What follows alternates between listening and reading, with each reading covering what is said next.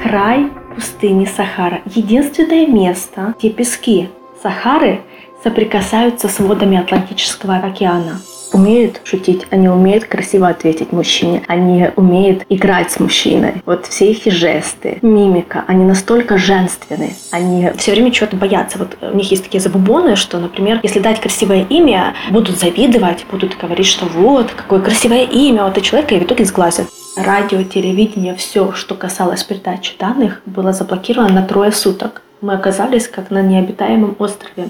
Дикая пустыня, пески, палатки. Обычно натянуты на веревках вот эти палатки, резиновые контейнеры с водой и банкоматы, чтобы снять деньги. Привет! С вами подкаст «Прости, географичка». Меня зовут Ира Зеленева. В этом подкасте мы вместе с исследователями, иностранцами и экспертами погружаемся в жизнь в разных странах. Этот выпуск неразрывно связан с предыдущим эпизодом, поэтому, чтобы понимать контекст сегодняшнего разговора, я советую вам сперва послушать эпизод «Западная Сахара. Жизнь в пустыне в непризнанном государстве». Если вы все-таки решили сперва послушать этот эпизод, а он получился легкий и миролюбивый благодаря рассказам моей гости, то давайте тезисно. В прошлом эпизоде речь шла про спорную территорию в Африке. На нее претендует с одной стороны Марокко и с другой движение за независимость «Фронт Полисарио». Движение за независимость провозгласило территорию Западной Сахары независимым государством под названием Сахарская Арабская Демократическая Республика. Кстати, уже после выпуска того эпизода я узнала, что в оригинальной версии названия этого государства звучит не слово «Сахара», «сахарское», а слово «сахрауи» по названию местного народа. То есть правильнее было бы переводить «Сахрауийская Арабская Демократическая Республика». Этот местный народ, сахрауи, в результате политического конфликта был разделен стеной. По одну сторону стены находится часть, контролируемая движением за независимость, и жизнь там мы как раз обсудили в прошлом выпуске. А по другую сторону часть марокканская. Вот про нее сегодня и пойдет речь. Передаю слово моей гости. Здравствуйте, меня зовут Людмила, и я живу в марокканской Сахаре. На самом деле здесь меня называют Люси, и уже я настолько к этому привыкла, что чаще всего даже так и представляюсь. Для местных сахрауи очень сложное сочетание звуков почему-то получилось, и они никак не могли это произносить. В итоге я начала представляться как Люси. Хотя некоторые женщины называют меня Люсия благодаря турецким сериалам. Люси ведет блог о жизни в марокканской Сахаре. Ссылку на него вы сможете найти в описании. А сегодня мы с ней поговорим о ее опыте жизни там, о традициях и обычаях местного народа сахрауи, существующих до сих пор, о статусе женщины сахрауи в обществе, об экстравагантных блюдах и многом другом. Я переехала в марокканскую Сахару около 7 лет назад, выйдя замуж за местного сахрауи. Когда он мне, конечно, первый раз написал, он это все скрыл и назвался просто марокканцем. Наверное, чего-то боялся.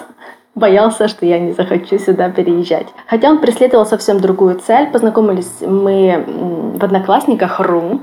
Как ни странно это звучит. Дело в том, что он со своим другом поспорил на то, что вот он сможет за 3 месяца самостоятельно выучить русский язык, так как никаких курсов не было, особо сайтов в то время тоже около 7 лет назад не было по изучению русского языка для иностранцев. И он сам через Google, через разные фильмы, программы учил русский язык. И вот как раз в тот день, роковой день, когда он мне прислал первое сообщение, он искал просто человека, с которым он мог поговорить на русском языке, для того, чтобы показать, что он знает и его понимают. Так, слово за слово, и вот через 1 месяц я даю согласие на то, что я выйду за него замуж.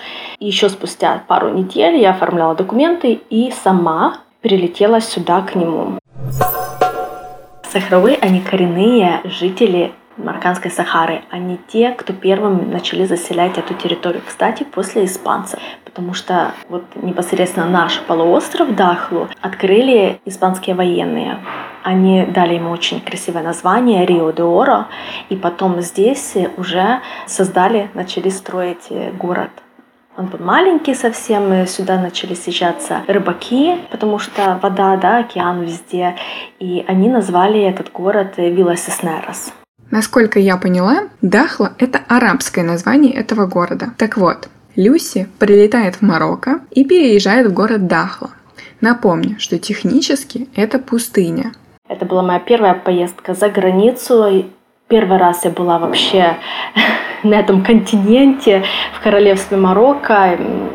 Это было впечатляюще, но еще более впечатляюще было, когда мы приехали сюда, на территорию Марокканской Сахары, потому что меня впечатлило, еще в самолете, когда я посмотрела вниз, я видела только какие-то маленькие домики, знаете, вот арабские, они такие квадратные, да, как бы вид недостроенных, потому что у них плоские крыши, и там обычно оставляют вот так, как оно строилось, для того, чтобы, если хозяин захочет, он может достроить второй этаж, третий, и пошли вверх, да, и оно все время в таком незаконченном виде, пески, ничего там такого, знаете, огни города, ничего подобного не было. И тогда здесь было, ну, буквально там от силы 5-6 улиц каких-то, и все. И домики вот это, они разбросаны. Я думаю, мамочки родная, что ж такое-то, не знаю, поселение в пустыне, реально это нельзя было назвать городом. Со временем, конечно, была адаптация, здесь можно много чего говорить. Но сейчас именно эта культура, она стала настолько близка мне, и я поняла ее, когда начала вести свой блог, я начала изучать ее изнутри. Настолько мне приятны эти люди, и я считаю их просто замечательными людьми, замечательными традициями, с интереснейшей культурой, своим интересным, необычным по звучанию диалектом, потому что они говорят на языке хессени, это диалект арабского языка, и он максимально приближен как бы к арабскому, но все равно есть свои нюансы, которые делают его достаточно необычным в произношении, и у них специфическая артикуляция. И это тоже очень интересно. В прошлом выпуске мы говорили о том, что у Марокканской Сахары особый статус внутри Марокко. И когда Марокко пришло на эту территорию, оно стремилось активно заселить ее своими людьми, чтобы на референдуме как можно больше людей голосовало за то, чтобы оставаться частью Марокко. Итак, город Дахла. Сейчас в этом городе 160 тысяч населения, и вот большую часть этого населения занимают, кстати, марокканцы, потому что именно Марокко, оно было заинтересовано в том, чтобы сюда направить своих жителей. Кстати, они никаких особо не делали им скидок, каких-то, не знаю, не заинтересовывали финансово, денежно. Они просто говорили: идите и открывайте новые земли, так сказать, заселяйтесь там, и тогда посмотрим, что у вас получится. Это действительно вот так и было, потому что здесь есть семьи, которые с самого начала сюда пришли, и когда я говорила с ними на эту тему, мне было интересно узнать, чем же заинтересовал король их, чтобы они сюда шли. Они говорят: нет, ничем, ничего не было. Сейчас дают некоторые бонусы, есть преимущества. Это в первую очередь то, что в нашем городе можно открывать бизнес без налогов. Маленький бизнес, он не облагается налогами. Поэтому продолжают марокканцы приезжать и открывать свои там аптеки, магазинчики, салоны разные. Такой бизнес, он не облагается налогами. Никаких других выплат нет, ничего не выплачивают просто за то, что люди здесь живут. Вы могли заметить, что Люси разделяет понятия «марокканцы» и «сахрауи». Мне кажется, это любопытным, потому что вроде как народ сахрауи сейчас тоже живет внутри Марокко, то есть они тоже марокканцы, но сахрауи. А под марокканцами понимаются арабы и берберы. Вообще берберы — это очень интересный народ. Они вообще считаются старейшими жителями Северной Африки и, естественно, коренным населением всего королевства Марокко. Они первые, кто жили на этой территории. Здесь их тоже очень много. Они не считают себя как бы арабами, и у них совсем другой язык, совсем другая культура. И я пока эту тему как бы не изучала настолько хорошо, хотя у нас есть знакомые среди берберов, и я очень уважаю этих людей именно за их трудолюбие. В своем блоге Люси часто использует слово «бедуины». Я поинтересовалась у нее, кого именно она имеет в виду. Я часто называю сахрауи бедуинами. Почему? Потому что бедуины вообще от арабского это слово звучит в множественном числе как «бедви». Это житель пустыни, пустыни местности, если вот дословно перевод сделать. То есть бедуины, они есть и в других арабских странах, да, именно где пустынная местность, и они там проживают. Можно их всех называть бедуинами.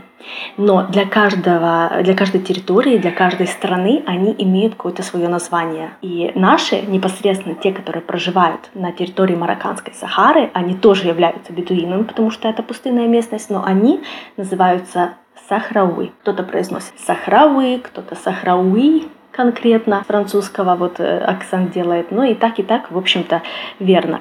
И еще интересно заметить, что ни в коем случае не нужно упоминать, что они там какие-то берберы или марокканцы или еще чего-то, они настолько патриоты именно того, что они коренное население этой территории, что они вот бедуины для этой части Сахары, что их как бы нельзя соотносить никуда больше ни к какому народу. Хотя они являются именно конкретно арабами, которые пришли сюда из... Это еще давно, да, если углубиться в историю, они пришли со стороны Саудовской Аравии, они начали сюда переселяться, они кочевали ближе к Мавритании, когда здесь уже они увидели, что можно сюда тоже приходить, и они сюда тоже начали ближе подвигаться, и в итоге заселили вот эту территорию. Итак, представьте себе, что вы в одночасье решаете так сильно поменять свою жизнь и оказаться совершенно в другой культуре. У меня такого не было, но мне кажется, что удивительным становится буквально все. Несмотря на то, что я уже как бы долго, да, здесь живу, 7-й год, я считаю, это немалое время, я продолжаю все время чему-то удивляться. Я называю это мир наизнанку, потому что мало того, что они, как и арабы, пишут, да, справа налево, они используют арабский алфавит, открывают книгу задом наперед, так же самое они относятся практически ко всему, что их окружает, так же самое и к жизни.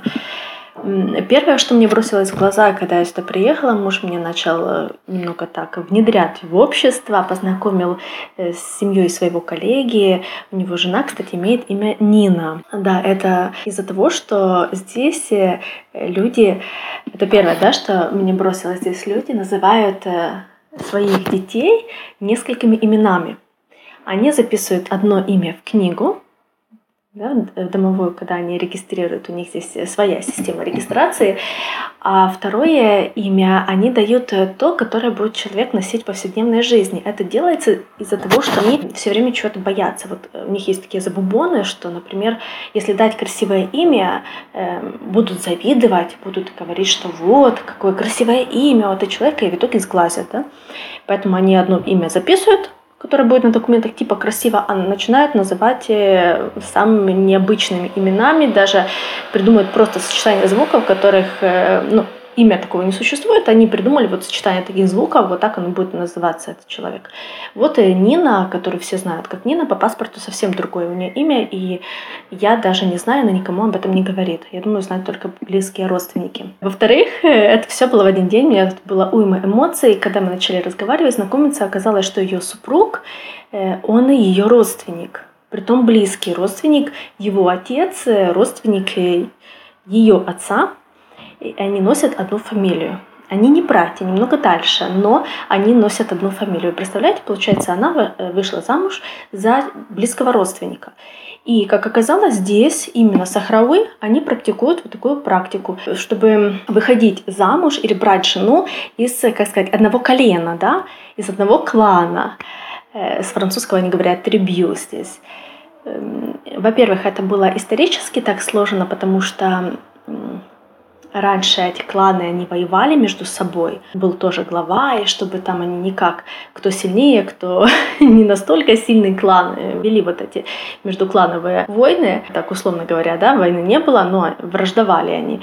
И поэтому они предпочитали оставлять свою семью в своем же клане. Так же самое это было и финансы, доход, животное, все никуда не выходило за пределы своего клана. Еще вот мне сразу вот так приходит на ум, это то, что я всегда считала, в арабской стране распространено вот многоженство, да, 4 жены может брать мужчина, значит, как бы разводов быть не должно. На территории Марокко так и остается, что развод для женщины — это такое клеймо. Если есть детки, это тоже будет очень сложно ей найти мужа, и женщина лучше примет вторую, третью, четвертую жену, но не будет разводиться. В марокканской Сахаре женщина правит пиром, и если ей что-то не нравится, если там разлаживаются отношения или что-то где-то не клеится, она предпочтет развод, но никак не вторую, третью жену для своего мужа. Здесь абсолютно, вот подчистую, нет никакого клейма разведенка. Может быть, женщина в 2-3 браках состояла, она выйдет 4-й раз замуж, это не будет никакой проблемы, и неважно, сколько ей лет и сколько у нее детей. Тоже была такая ситуация, что я обратила внимание, что я знаю одну женщину, но у нее в гостях был мужчина другой. Как бы мужчина не может находиться наедине с женщиной. Я поинтересовалась, кто этот человек. Бегают ее 2 деток, и тут какой-то мужчина, хотя у нее есть муж. И, как оказалось, это ее второй муж. У нее 1 ребенок от одного мужа, она развелась, вышла замуж за второго. Тоже родила ребенка, развелась. Сейчас она замужем 3-й раз, детей у них нет, но вот ее бывший муж пришел навестить своего ребенка, они спокойно пьют чай, абсолютно приедет ее нынешний муж, не будет никаких конфликтов. Вот представьте, да, в мусульманской стране как бы вообще где-то в пустыне вот такой уровень отношения, да, к свободе выбора для женщины. Мы уже немного услышали про разницу между сахрауи и марокканцами, но Люся отдельно подчеркивает, что женщины сахрауи для нее пример. О да, о женщинах. Я люблю эту тему, потому что вот я честно признаюсь, я восхищаюсь этими женщинами. Сахрауи женщины, они знают, чего они хотят, и они знают себе цену, потому что они очень сильны духом женщины, они уверенные в себе. Они самодостаточные, потому что за ними стоит их семья. Семья, братья, они всегда будут защищать свою жену. Никакой мужчина никогда не тронет их пальцем, не обидит и не скажет какое-то плохое кривое слово своей жене, потому что она сразу же позвонит, и весь ее клан приедет и начнет воспитывать ее мужа, если так можно мягко выразиться. Приедут даже те и станут на ее защиту, с которыми муж не был знаком. Даже самые дальние родственники. Приедут все, кто носит эту фамилию. Вы понимаете, да? Никто никогда не видит эту женщину. Эти женщины имеют определенное место в обществе. И я скажу, что они знают это место, и это место далеко не последнее, потому что они хотят получать образование. Нынешняя молодежь очень образованные девчонки. Они идут учиться для того, чтобы получать хорошую должность. У нас даже вот в марокканской Сахаре это одни из первых сахрауи женщин, которые начали занимать руководящие должности, открывать свои фирмы. Есть женщина сахрауи, которая руководит кемпом. Это нельзя сказать, что забитая мусульманка, которая ничего не знает в этой жизни. Нет, она сама себе начальник. Верно же? Эти женщины, они хотят всегда добиваться большего, они хотят оставить какой-то след, вклад в общество после себя. Но помимо всего этого, эти же самые сахрауи женщины, они навсегда остаются женщинами, которые умеют шутить, они умеют красиво ответить мужчине, они умеют играть с мужчиной. Вот все их жесты, мимика, они настолько женственные. Они также замечательные мамы, которые умеют вести быт. Там свои особенности, потому что они не будут сутками стоять возле плиты или, как марокканки, выпекать целую кучу разных там печенюх, вырезать кексиков, пироженок. Нет, они просто заработают, они пойдут купят, и они принесут и накроют стол своей семье. Они сядут, будут готовить чаек, петь песни мужу, деткам, смеяться, разговаривать, поддерживать обязательно своего мужчину, делиться своими новостями, потому что они замечательные жены и замечательные мамы. И мужчина будет смотреть на них, на все их движения, жесты, мимику, и ловить каждое их слово, потому что они счастливы. Они счастливы, они излучают это счастье, потому что они занимаются в жизни тем, что им нравится.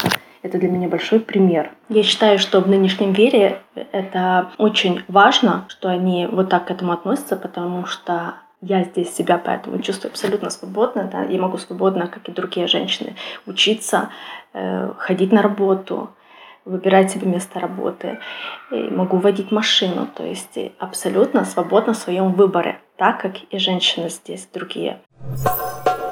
Хотя, знаете, тоже вот я обобщаю, конечно, в целом, но есть разные ситуации, разные истории, и, понятно, все зависит тоже в отношениях, да, как себя поставишь между мужчиной и женщиной, какой мужчина, как все начиналось, насколько женщина хочет понять именно это место, эту культуру и хочет внедриться как-то, да, социализироваться. Не всем удается. Вот есть такая история моей соседки. Она, вот, кстати, не сахрауи, поэтому я считаю, что у них так получилось в семье. Она не смогла себе поставить на уровне местной женщины. Она все-таки как бы проиграла эту свободу из-за того, что она европейка. Муж ее как сразу ограничил. Вот так они и живут. Она как-то вечером пришла ко мне с просьбой дать ей отвертку. Опустим тот нюанс, что мы долго пытались выяснить, что она хочет.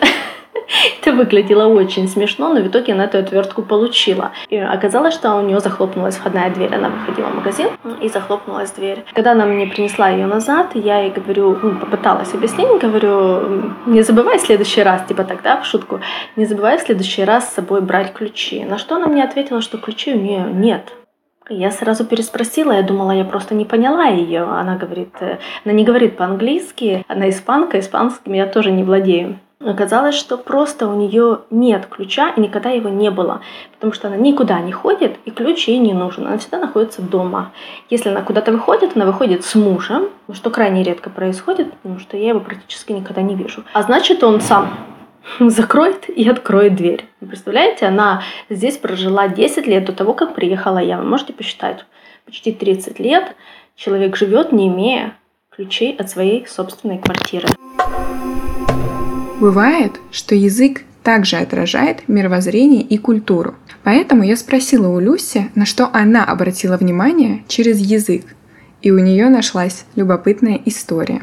Лично я считаю, что даже вот эта соседка имела больше шансов социализироваться в Марокканской Сахаре, чем я, потому что она говорит на испанском языке. В Марокканской Сахаре понятно, что все знают литературный арабский язык, потому что они его изучают в школе. Но на этом языке практически никто не говорит. Он так и остается чисто литературным для книг, для телевидения, ну и любой масс-медиа, да. А в повседневной жизни, я уже как-то упоминала выше, что люди говорят на диалекте арабского языка хессани. Есть среди марокканцев другой диалект, марокканский диалект арабского языка – дарижа. Так вот, марокканцы говорят на своей дарижа, сахрауи говорят на своем хессани.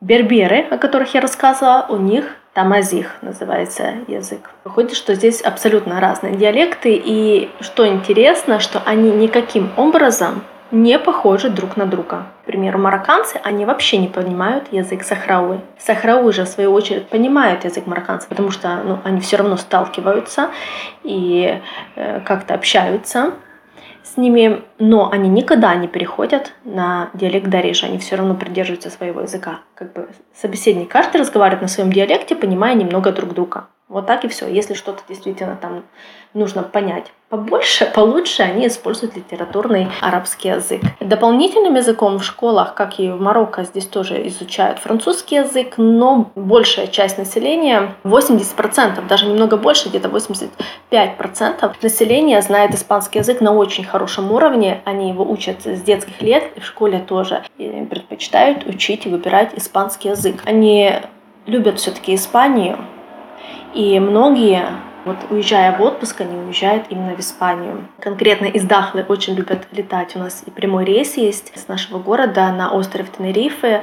Многие имеют там недвижимость на этом острове. И, кстати, половина местных сахрауи имеют второе испанское гражданство. Насколько здесь Испания оставила свой след. Тему именно диалектов, различия диалектов, есть такая история, которая случилась с мужчиной Али Салим, его зовут. Он живет у нас за городом в дикой пустыне. Многие там держат фермы, выращивают овец, верблюдов на продажу. Так вот, он как раз из тех людей, который не понимает дарижа, никакого другого языка. Он чисто вот такой коренной сахрауи, разговаривающий на языке хессани, на диалекте этом. Опишу немного его, потому что в этой ситуации это сыграло с ним такую злую шутку. Ему около 50, Он такой совсем араб небольшого роста, плотненький, солидная такая, знаете, восточная арабская бородка у него такая красивая. И вот с виду он такой, знаете, типичный мафиози из американских каких-то фильмов. Ездит он на стареньком Мерсе, вот на таких машинах чаще всего ездят фермеры, им не жалко, и по этой местности они хорошо идут. Проехать можно абсолютно везде. Так вот, в тот год не было вообще еды для его верблюдов, и он перегнал на другую часть. То есть он с одной стороны нашего города был, и вообще на противоположную, в сторону Эль-Лаюна он перегнал этих верблюдов. А за городом у нас находится пост. Жандармы стоят. Они здесь на каждом углу практически стоят. При выезде, при въезде нужно обязательно остановиться, показать документы и показать, что в машине из-за именно политической ситуации в городе здесь все проверяется и контролируется. Так вот, он приехал спокойно в наш город, при выезде его останавливают эти жандармы, и он дал документы, а второй жандарм у него спрашивает, что вы везете и куда направляетесь. Он говорит, что я еду за город и везу шраб и гашиш. На Дареже, марокканском диалекте, а эти жандармы были именно марокканцы, понятно, да, что заинтересованные люди там стояли. Шраб обозначает алкоголь, который запрещен, да, и гашиш, ну, я думаю, вы понимаете, да, это травка, которую курят. Они просто опешили, они такие обалдевшие, один думает, ну, наверное, прикалывается и говорит, ты что, вот так смело мне говоришь? Подходит к нему другой, они на него посмотрели, выходи с машины, типа, подними руки, покажись. И они, ну, с виду он такой мафиози, они подумали, что он, наверное, глава какой-то местной банды, которая торгует травкой и алкоголем, и сейчас прикалываются над ними. В общем, далее начался такой самый настоящий вестерн. Вызвали полицию, приехали машины с мигалками, окружили с оружием. Открывай, давай проверять машину, что там, открой багажник. Все, в общем, открыли, нашли только еду для животных и баки с водой. Они долго не могли понять, что такое, забрали его в участок. И только там они пришли к выводу, что просто они недопоняли друг друга, потому что в местном диалекте Хасени шраб — это не только алкоголь, это абсолютно любая жидкость, что может быть и лимонад, и вода, любые соки, напитки.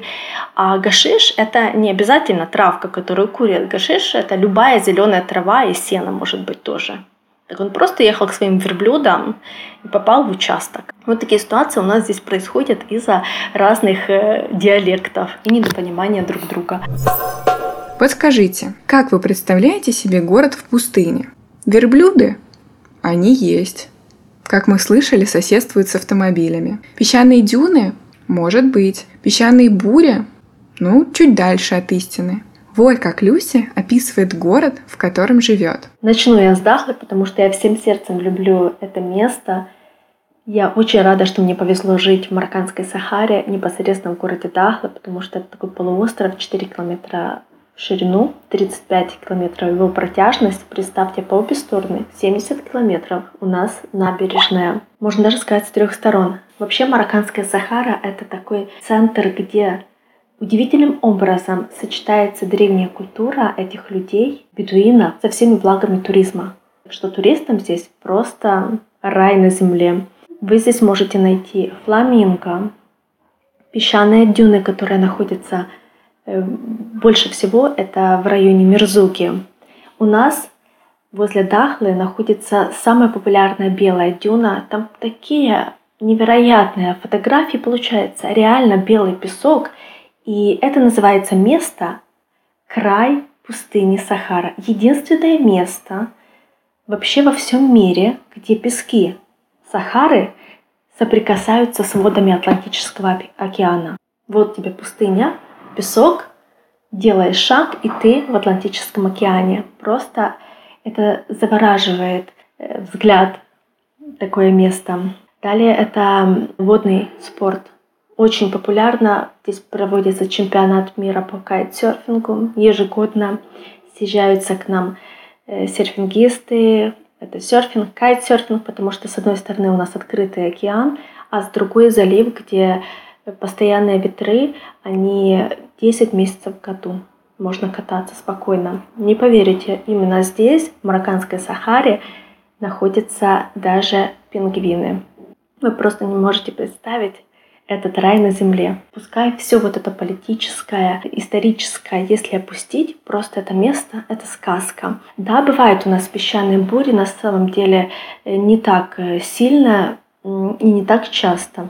1-2 раза в месяц, но они не настолько сильные, как вот, например, они проходят боком немного возле Мавритании, Алжира в ту сторону уходят. Я думаю, это из-за того, что мы именно на полуострове, и им не хватает мощности пройти через океан, через залив к нам. Поэтому вот даже благодаря этому мы немного защищены от песчаной бури. Еще на территории Марокканской Сахары находится самый большой, самый известный завод по выращиванию устриц во всей Африке.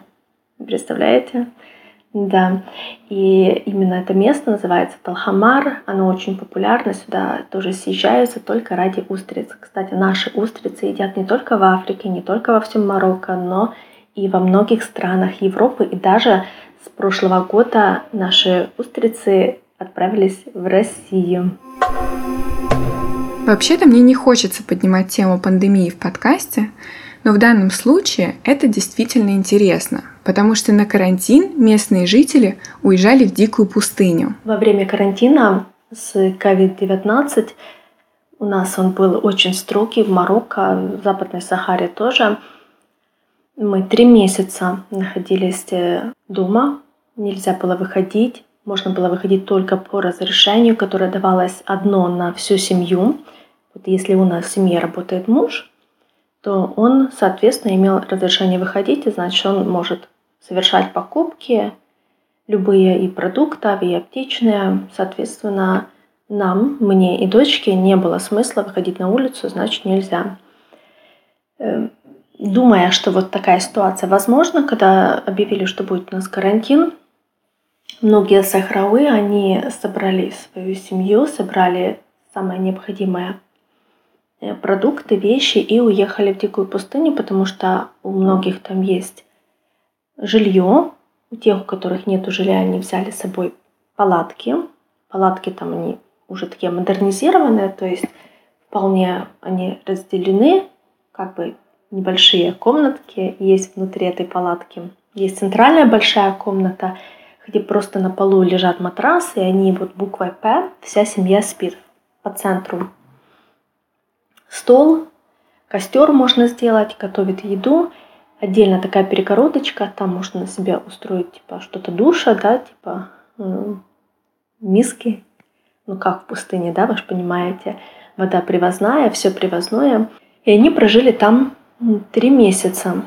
Этот карантин, они вообще не хотели возвращаться. Из-за того, что они не хотели возвращаться, и как бы возможности особо не было, так как это карантинный режим, власти страны, власти Марокко очень заботились о местных жителях. Они, в принципе, всегда очень заботятся о местном населении. Они пытаются всячески сделать нам здесь жизнь комфортную, чтобы ни в коем случае не было никаких вот протестов или за что-то сказать плохо на короля или желание независимости. Поэтому представьте, пустыня, стоят эти палатки, им ежедневно привозят продукты, и воду питьевую, но и воду обычную, да, для хозяйственных нужд. И ежедневно отправляются с города туда транспорт. Жители это покупают, и в один момент у людей заканчиваются деньги наличные. Когда привезли продукты, люди говорят, ну как, нам нужны продукты, но мы их не можем купить, потому что наличка закончилась, в город как бы нас не пускают, и мы сами не поедем отсюда, потому что там им намного лучше, чем в городе сидеть в домах, квартирах, дети на улице, они, палатки стоят далеко друг от друга, значит, дети просто бегают вокруг палатки, не контактируя с другими, соответственно, никак они заразиться не могут, и это под солнцем, свежий воздух, в дикой пустыне воздух намного чище, чем в городе, несмотря на песок, но песок там не настолько пыльный и грязный, как в городе. Там чистый, просто обычный песок. Отряхнул, и ты чист. И что сделали наши власти? Они взяли обычные боксы, банкоматы и отвезли, поставили в пустыню. Представьте картину. Дикая пустыня, пески, палатки. Обычно натянуты на веревках вот эти палатки, резиновые контейнеры с водой и боксы банковские, банкоматы, чтобы снять деньги. Представляете заботу об этих людях? обратите внимание, что мы в подкасте говорим «Марокканская Сахара», имея в виду ту часть Западной Сахары, контролируемую Марокко. Но в одном из постов Люси мелькала вот такая фраза: «Жители Западной, дробь, Марокканской Сахары». И дальше в скобках: кто-нибудь уже определитесь, как правильно говорить и не загреметь за измену. В своей речи, да, я использую иногда Марокканская Сахара, иногда Западная Сахара, потому что правильное определение какого-то не существует. Местные жители, они сами говорят просто Сахара, либо Западная Сахара. Марокканцы же, если используют западное, то они только тем самым хотят показать и территориально, где это расположена территория. Но никак не то, что это независимая территория или свое какое-то государство. Они считают, что это их территория, и просто говорят «Сахара» тоже. Я же в своем блоге часто использую «Западная Сахара» в истории, именно там, где невозможно через Google перевести. А если текстом, я пишу «Марокканская Сахара», потому что все-таки здесь это прослушивается, отслеживается.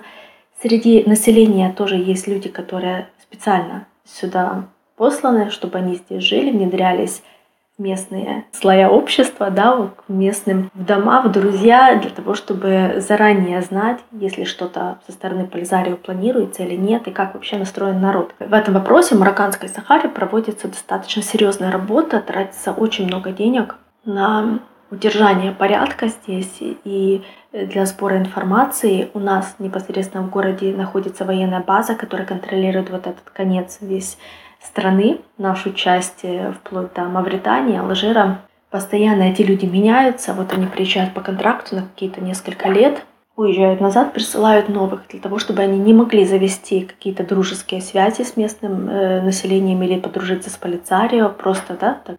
Немного подружили, пообщались, поработали и уезжайте назад, чтобы никаких родственных вот уже связей не было, и никаким образом они не могли перейти на сторону Полисарио, потому что 2 года ты здесь побудешь, ты уезжаешь, все контакты обрываются. У нас пару лет назад была такая ситуация, что наша территория, вообще Марокканской Сахары, от Эль-Лаюна к нам, вся была заблокированная связь.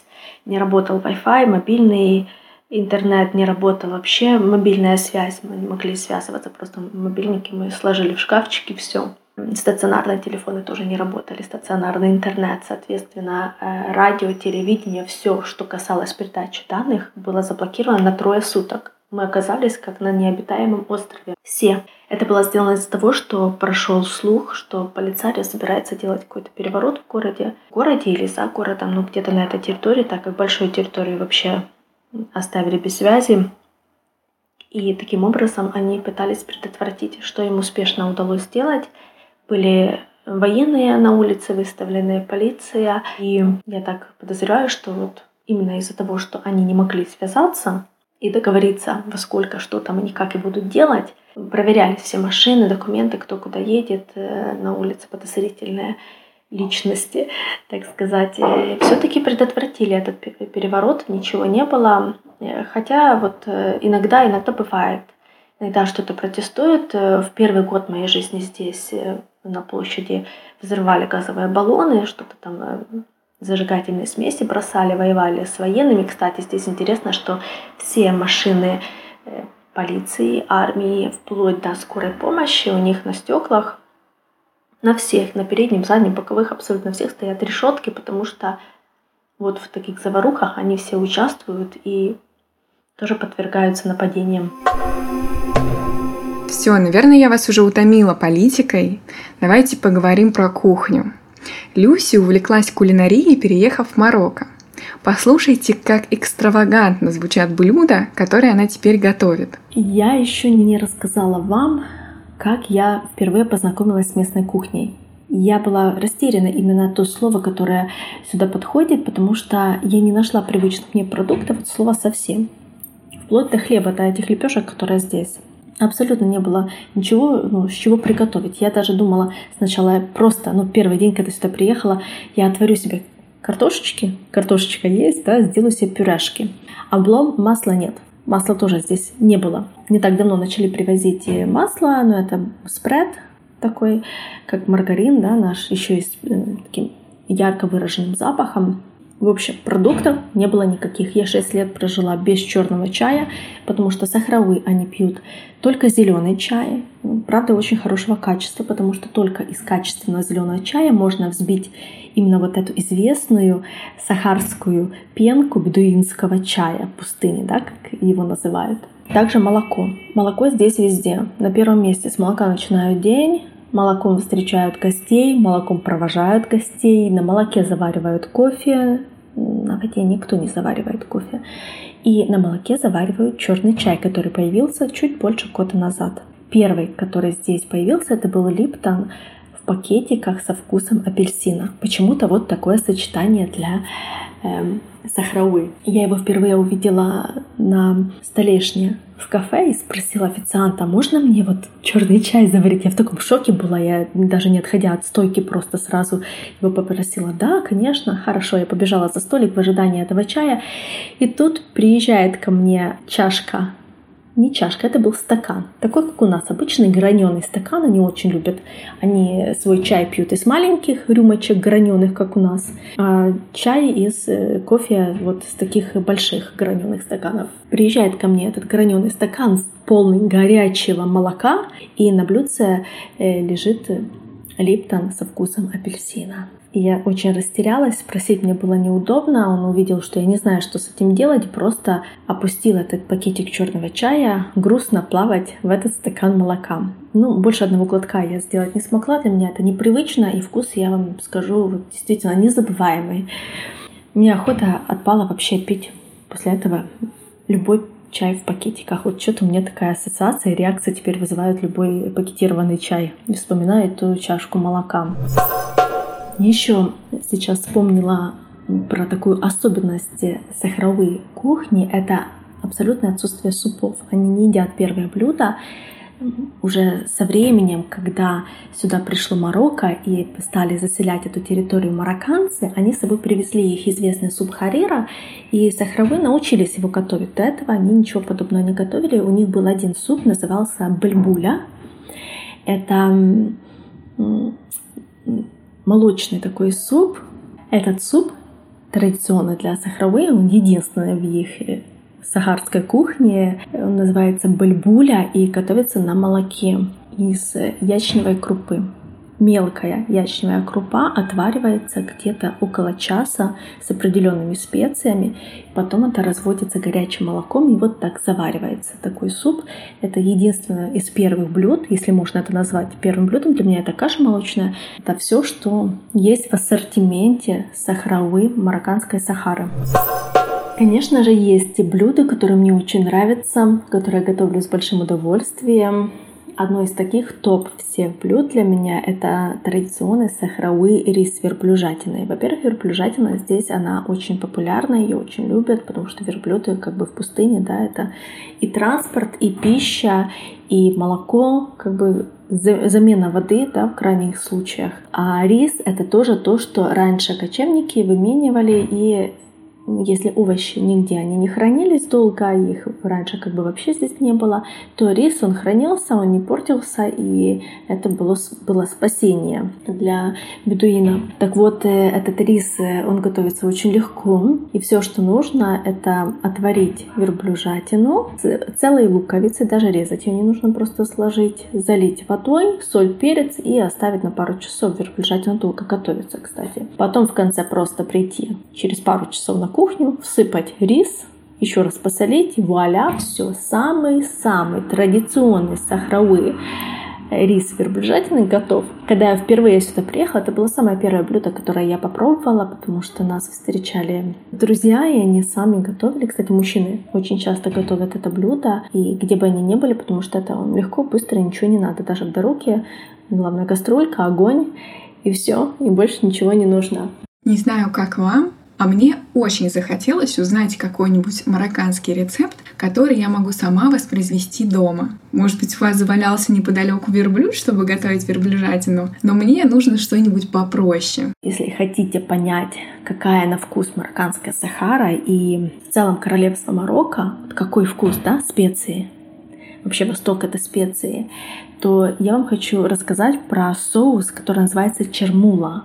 Он традиционный как для марокканской Сахары, так и для Марокко, потому что специи они используют одинаковые. Запоминайте. Возьмем по чайной ложке тмина, паприки, куркумы. Если вы будете мариновать мясо, а если курицу, добавляйте еще немного имбиря. Зелень. Без зелени никак. Они готовят с зеленью абсолютно все, даже яичницу. Они обязательно в яичницу набросают помидор и засыпят кинзой.